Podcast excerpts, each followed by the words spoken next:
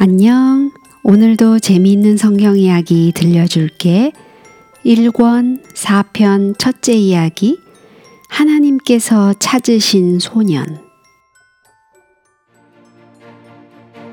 하나님께서 바벨탑을 쌓던 사람들을 사방으로 흩으신 때는 홍수 후 약 100년 되던 해였어요.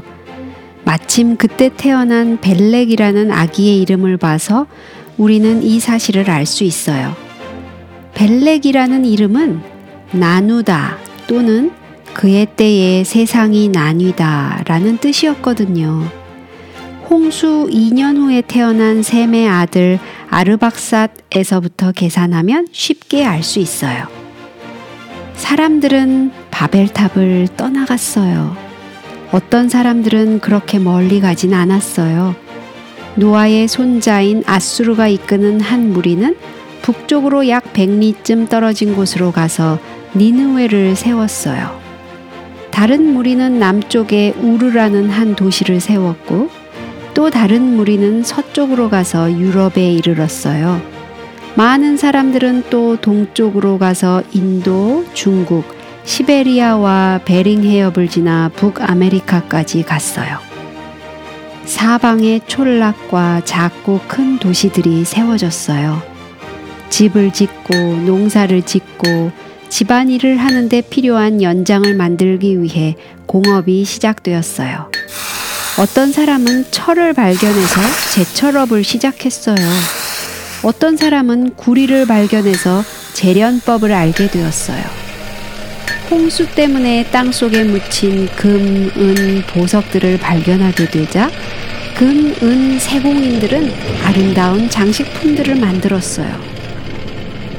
그 중에 어떤 것들은 오늘날에도 박물관에서 볼 수 있어요. 유프라테스 강을 건너기 위해서 작은 배를 짓던 사람들은 점점 더 큰 배를 만들어 페르시아만을 지나 더 큰 바다로 항해할 수 있게 되었어요. 바빠지면 바빠질수록 슬프게도 그들은 홍수 전의 조상들처럼 하나님을 잊어버리기 시작했어요. 어떤 사람들은 심지어 우상을 만들어 섬기기까지 했어요. 노아와 그의 아들들이 그때까지 살아 있었는데 어떻게 그럴 수 있었는지 이해할 수가 없어요. 노아는 홍수 후에 350년을 더 살았고 샘은 500년을 더 살았어요. 하나님께서 지난날 행하신 일들을 알고 있는 노아와 같은 사람들 때문에 다른 사람들도 하나님께 충성을 다할 것이라고 말하는 사람들이 있지만 사실은 그렇지 않았어요. 물론 그들은 어떻게 하나님께서 죄악 때문에 이 세상을 멸하셨으며 그들을 방주로 구원하셨는지 말했을 거예요. 그러나 많은 사람들은 이 이야기를 우스갯소리로 들을 뿐이었어요. 아무도 그런 이야기를 듣고자 하지 않았어요. 세월은 흘러갔어요. 죄악은 날로 더욱 심해졌어요. 사람들이 하나님을 잊어버릴 때는 죄를 짓기 시작하기 때문이에요. 홍수 후 300년이 지났을 때 세상은 홍수 이전의 형편과 똑같이 되고 말았어요. 이러한 광경을 보실 때 하나님의 마음은 너무도 아프셨을 거예요. 어쩌면 하나님께서는 차라리 방주도 짓지 말고 모두 멸망시켜 버렸다면 하고 생각하셨을지도 몰라요. 하지만 물론 하나님께서는 그렇게 하실 수가 없었어요. 왜냐하면 하나님께서는 아담과 하와에게 에덴 동산에서 불순종으로 잃어버린 모든 것을 언젠가는 다시 찾을 것이라고 약속하셨잖아요. 그분께서는 여자의 후손이 뱀의 머리를 상하게 할 것이라고 말씀하셨잖아요. 그러므로 하나님께서는 승리를 얻을 때까지 결코 사람들이 멸망당하도록 내버려 두실 수가 없었어요. 하나님께서 하실 수 있는 일은 오직 한 가지 뿐이었어요. 온 세상이 다시 악해지기 전에 하나님의 진리를 굳게 지킬 수 있는 사람을 찾으셔야만 했어요. 끝까지 하나님을 사랑하고 그분께 충성을 다할 사람을 찾으셔야만 했어요. 이 악한 세상에 정의와 진리를 위해서 굳게 설 사람을 찾으셔야만 했어요. 자녀들을 잘 가르쳐서 그들도 하나님의 율법을 잘 지키도록 할 사람을 찾으셔야만 했어요. 이런 사람을 찾으실 수 있었을까요? 어디에 이런 사람이 있었을까요? 니느웨였을까요? 아니면 바벨론이었을까요? 그 당시에는 이 두 도시가 가장 큰 도시들이었거든요. 그 모든 사람 가운데 하나님께서 일을 맡기시기 바라시는 소녀는 어디에 있었을까요? 모든 것을 아시는 하나님의 눈이 마침내 멀리 우르라는 곳으로 향하셨어요. 그곳은 나중에 갈대아 우르라고 알려진 곳이었어요. 이곳에 데라라는 사람이 살고 있었는데 그에게는 아브람과 나홀과 하란이라는 세 아들이 있었어요. 막내인 아브람은 아주 훌륭한 소년이었고 하나님을 참으로 사랑하는 소년이었어요. 나중에 그의 이름은 아브라함이 되었답니다.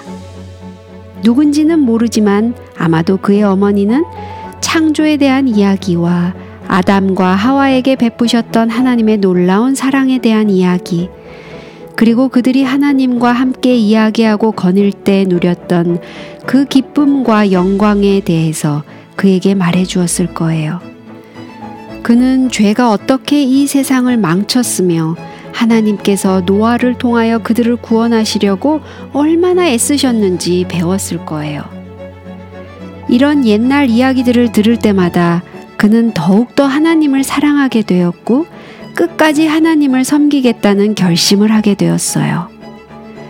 우르에 있는 사람들은 그의 아버지까지도 대부분 이미 우상을 숭배하고 있었기 때문에 이렇게 결심하는 것은 결코 쉬운 일이 아니었어요. 심지어는 그의 집에도 우상이 있었으니까요.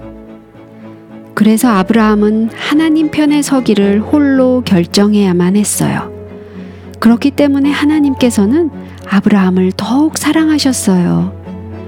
하나님께서는 오늘날 모든 소년, 소녀들을 지켜보시는 것처럼 아브라함을 지켜보셨어요.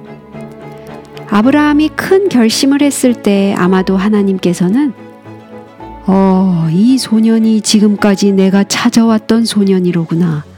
이 소년이 바로 세상의 구원을 위한 장래의 모든 계획을 맡길 만한 믿음직한 소년이로구나 하셨을 거예요. 세월은 흘러갔어요. 아브라함의 형 하라는 어린 아들 롯을 남겨두고 세상을 떠나버렸어요. 아브라함에게는 자식이 하나도 없었기 때문에 그는 조카를 특별히 사랑했어요. 아브라함은 어른이 되었어요. 여호와를 따르겠다는 그의 마음에는 아직도 변함이 없었어요. 어느 날 그는 한 음성을 듣게 되었어요. 그는 이 음성이 하나님의 음성이라는 것을 곧 알게 되었어요. 하나님께서는 이렇게 말씀하셨어요. 너는 내가 네게 지시할 땅으로 가라. 내가 너로 큰 민족을 이루고 내게 복을 주어 내 이름을 창대케 하리니 너는 복의 근원이 될지라. 너를 축복하는 자에게는 내가 복을 내리고 저주하는 자에게는 내가 저주하리니 땅의 모든 족속이 너를 인하여 복을 얻을 것이니라. 아브라함의 앞에는 갑자기 영광스러운 꿈이 펼쳐진 거예요.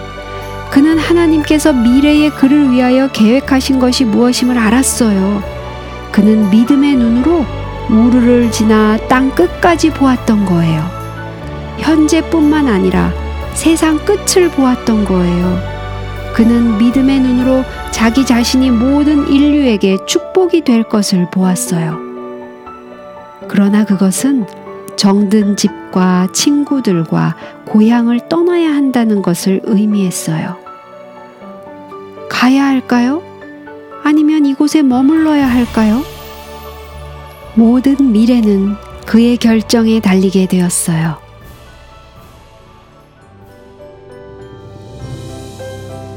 오늘 이야기는 여기까지야. 다음에 또 재미있는 성경 이야기 들려줄게. 안녕.